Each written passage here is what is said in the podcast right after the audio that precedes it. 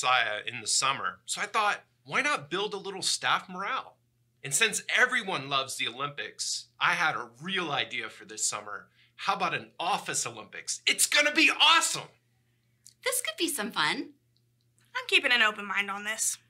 I'm not really sure what to think. This is not going to go well.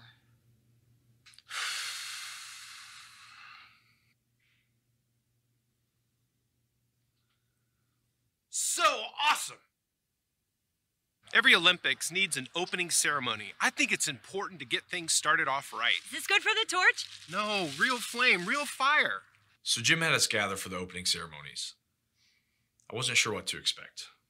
All right, let's get this started. Don't they usually have music at the Olympics? All right, who forgot the music? We'll just have to play it ourselves. Da da da da da da da da da I hereby declare the first Messiah Office Olympic Games open.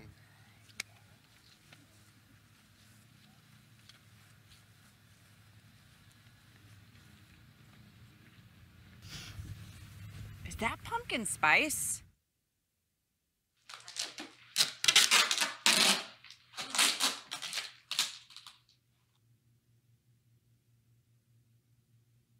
What are we supposed to do?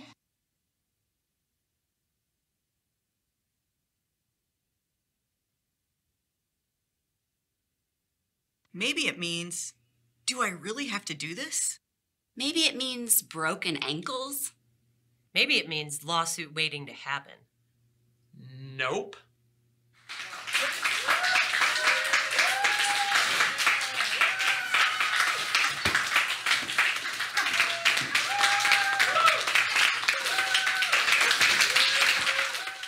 Those boxes were really heavy. So heavy. So, Pastor Jim is from Texas. We had to break it to him that Texas isn't a country.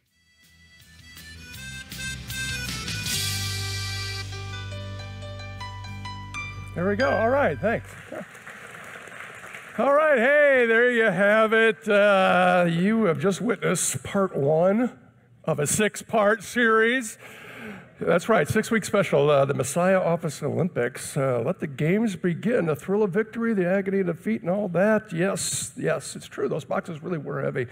Um, the Messiah Office Olympics are really a big deal, at least Pastor Jim thinks so.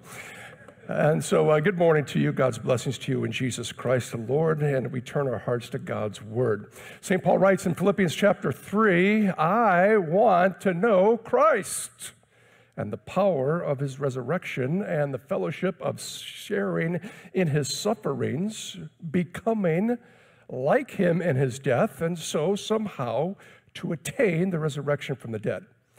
Not that I have already obtained this or have already been made perfect, but I press on to take hold of that for which Christ Jesus took hold of me. Brothers, I do not consider myself yet to have taken hold of it, but one thing I do. Here it is forgetting what is behind and straining toward what is ahead. I press on toward the goal to win the prize for which Christ or God has called me heavenward in Christ Jesus. This is God's word. So, have you caught the fever yet? Probably not. The legitimate Olympics don't officially start until next Friday, the 23rd, but you gotta love the Olympics. Over 10,000 athletes from over 200 com- uh, countries will be competing in Tokyo for the Games. Billions of people all over the world will be tuning in to watch. The Olympics are a very big deal. They always have been, maybe even much more so than they are today.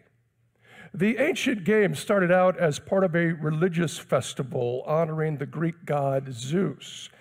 Of course, they didn't have events such as three on three basketball or badminton or beach volleyball, and they didn't have you know, skateboarding or table tennis either. No, they had about a half dozen events, mostly wrestling, boxing, and of course, running. Lots and lots of running, sprints, marathons. You know, I used to be a long distance runner myself. I got into it by accident. It was the first day of PE in high school, and the gym teacher took us out to the track and he told us to run the mile. Now, I personally had no idea how far a mile was, and so when he said go, I went and I ran and I ran and I ran until he told me to stop. And this might be hard to believe, but I actually finished first. Long time ago. But I remember being completely wiped out and thinking that if I had only known how far I was going to be running, I would have paced myself and went a little slower. But I finished strong that day, and my reward was this I was told that I was now on the cross country team.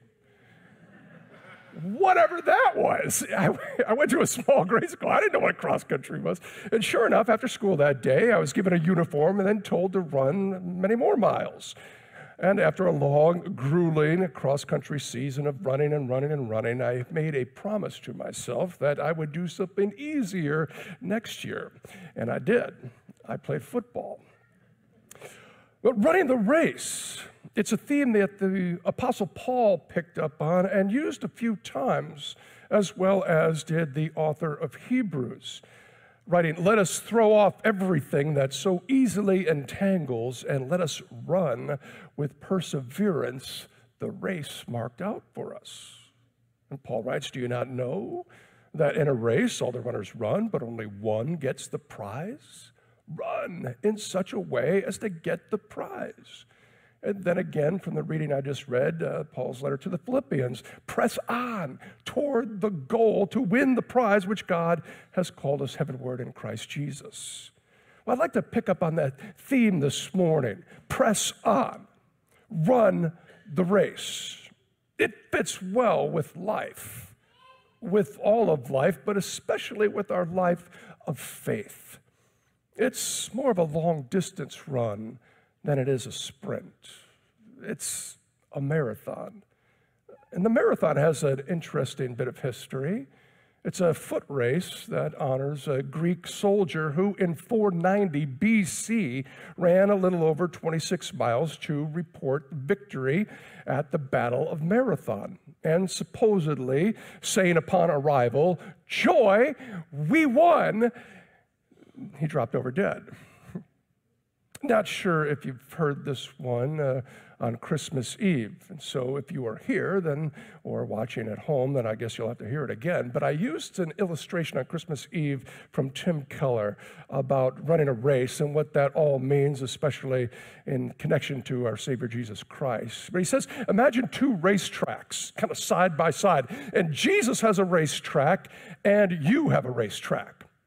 At the end of Jesus' racetrack is the victory circle, and there's a podium with a big number one champion banner on it because Jesus runs the perfect race. He never stumbles, never falls. He runs it perfectly, never knocks down one of the hurdles. He's swift and perfect and poetry in motion. And at the end of Jesus' race, there is a crown and a gold medal, and there is a trophy waiting for him. And by the way, kids, that is your code word for today. It's trophy, all right? Now, let's take a look at your race course. And you look at your race, and what do you see? Well, first of all, you're running in the wrong direction. You're stumbling and knocking down every hurdle. You're all tangled up in them. And sometimes you even try to cut across the field and try to cheat.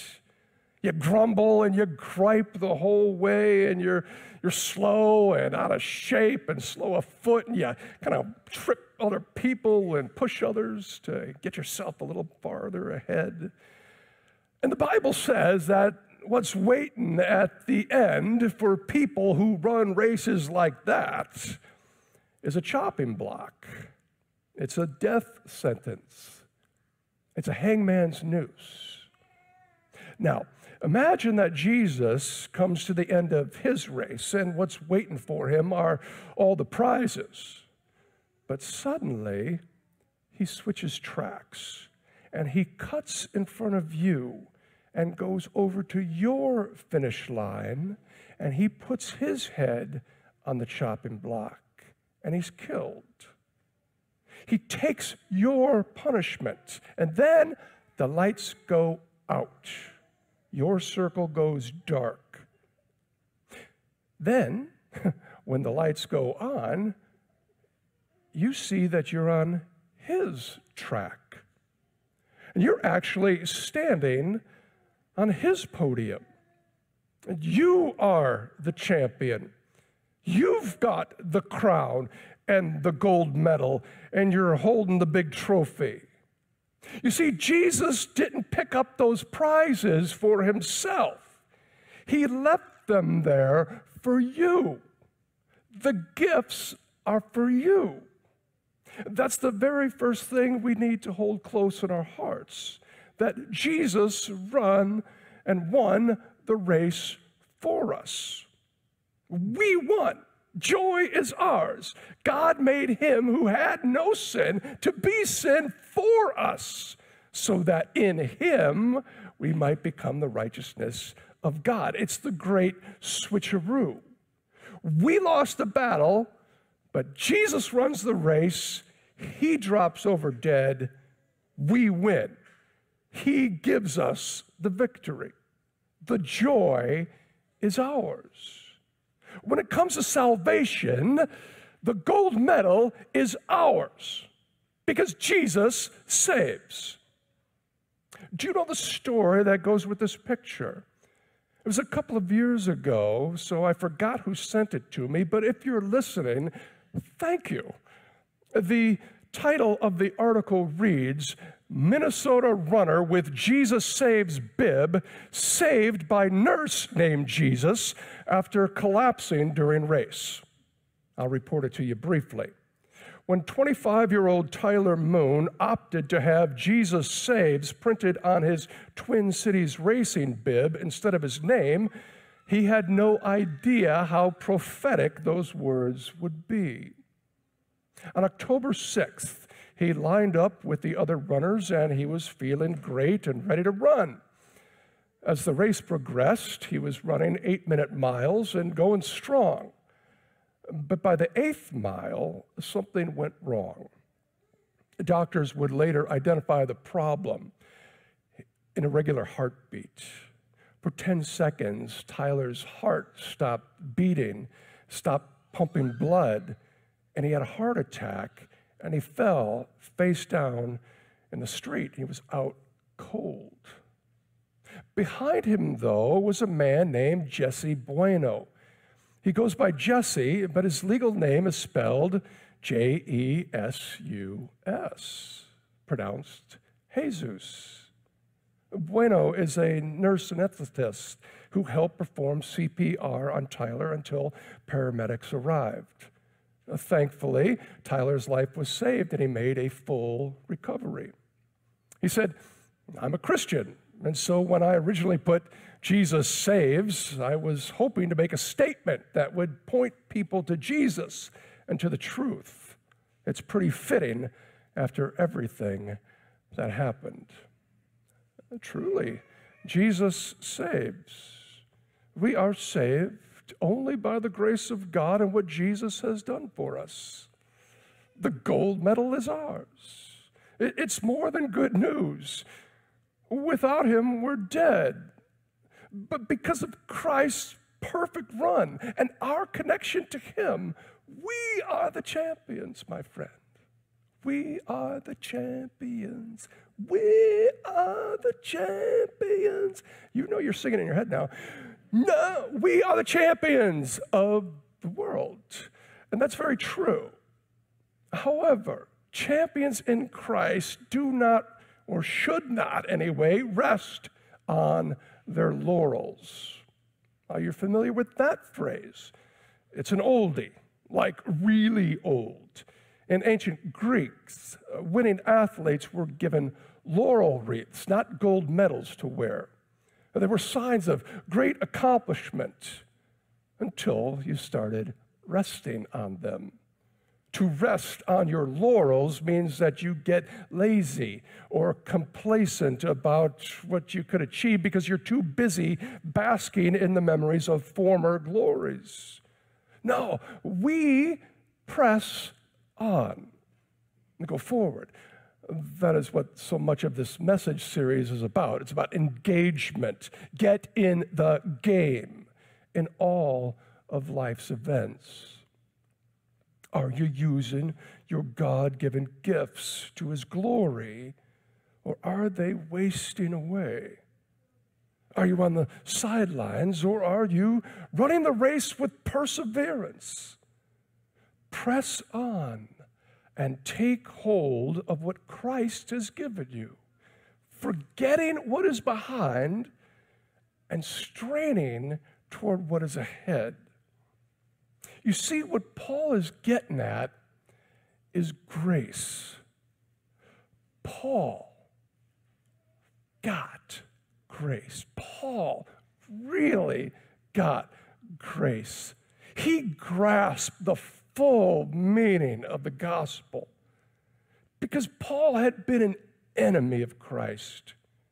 He was the ringleader in rounding up Christians for the slaughter. And along comes Jesus, and he encounters Paul on the road, and he completely turned his life around. Paul got the love of Jesus, and that's why he was able to forget the past and move on toward the future. You see, in order to run well, you got to go forward. Running backwards won't get you far running backwards isn't the way we're supposed to run. I know we all wish that we could go backwards and kind of clean up the past.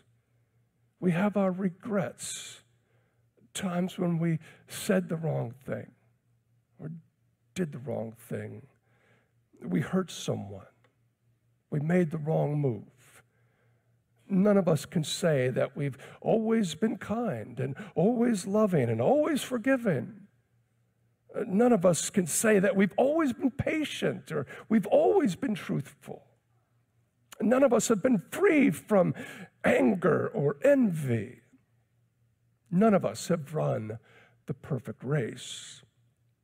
And all of us are left with sadness of what has been done and really can't be undone. Paul Tripp writes That's why all of us should daily celebrate the grace that frees us from the regret of the past. And this freedom is not the freedom of denial, it's not the freedom of rewriting our history. No, it is the freedom of forgiving and transforming grace. This grace welcomes us to, to live with hope in the presence because it frees us to leave the past behind. All of what we look back on and would like to do over has been fully covered by the blood of Christ. You're good. We no longer need to carry the burden of our past on our shoulders. So we are free to fully give ourselves to what God has called us to in the here and now. Because of Jesus, we are free from the past. We are free to run. See, Paul knew that Jesus knew everything about his past. His past was a wreck. And yet, he was completely forgiven and loved by Christ. That's why he could move forward. Do you get the gospel? Do you understand that God knows everything about you? The good, the bad, and the ugly stuff too. And yet, oh, two of my favorite words of the Bible, and yet loves you without condition. Known and loved that's you. The gospel isn't about how much you know, It's about being known by God. The gospel isn't about how much you can love. No, it's about how much God loves you. And the two are related. This is exactly what Paul's getting at. You can know someone without loving them, but you can't really love someone without knowing them. Known and loved. That's you. That's the gospel. That's grace. Uh, let me give it to you this way with an explanation from David Zahl. I love this. He says, Imagine I locked my dog and my wife in the trunk of my car. Isn't that a great start to an illustration?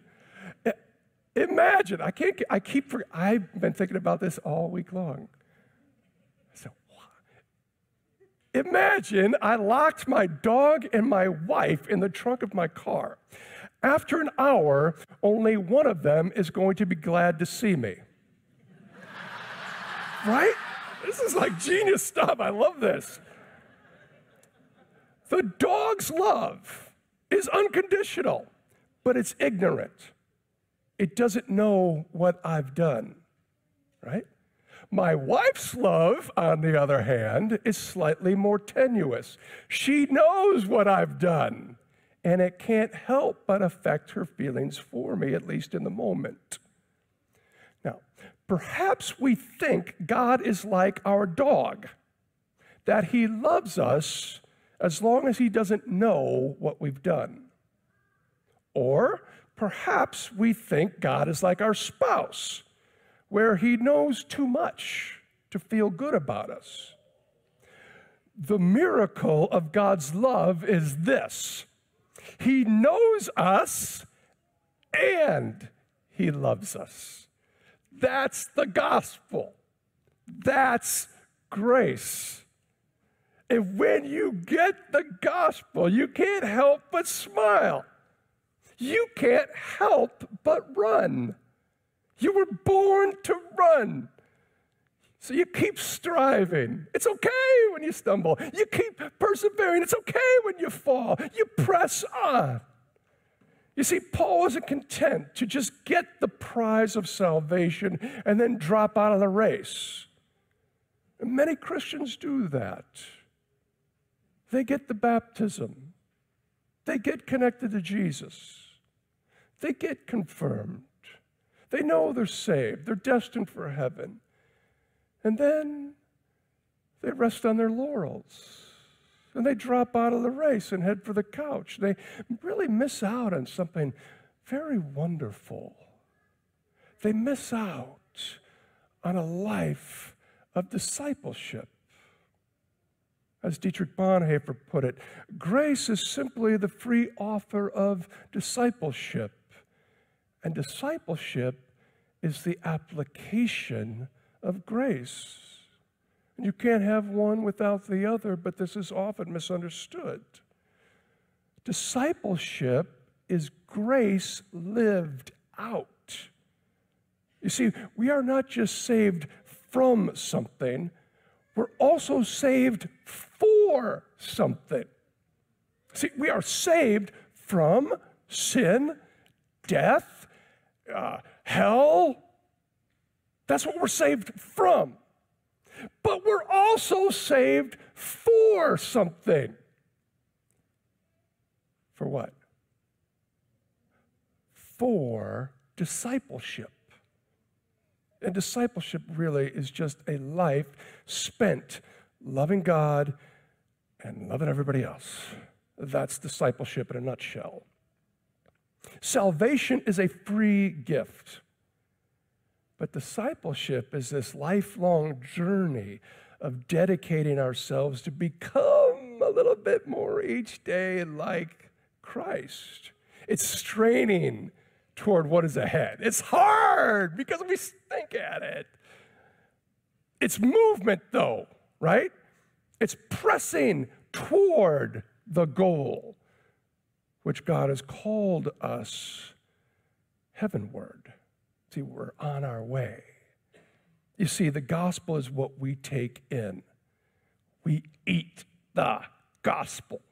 The gospel is the breakfast, lunch, dinner of champions. The gospel is what's on our training table. It's what we eat. It's what fuels us. And then after we eat, we take off running. We run by faith, right? And what we burn off is the Spirit of Christ. That's how it works. Eat the gospel, move, do, active, and you burn off grace. You burn off the Spirit of Christ and you produce love, joy, peace, patience, goodness, kindness, gentleness, faithfulness, self control. Zoom.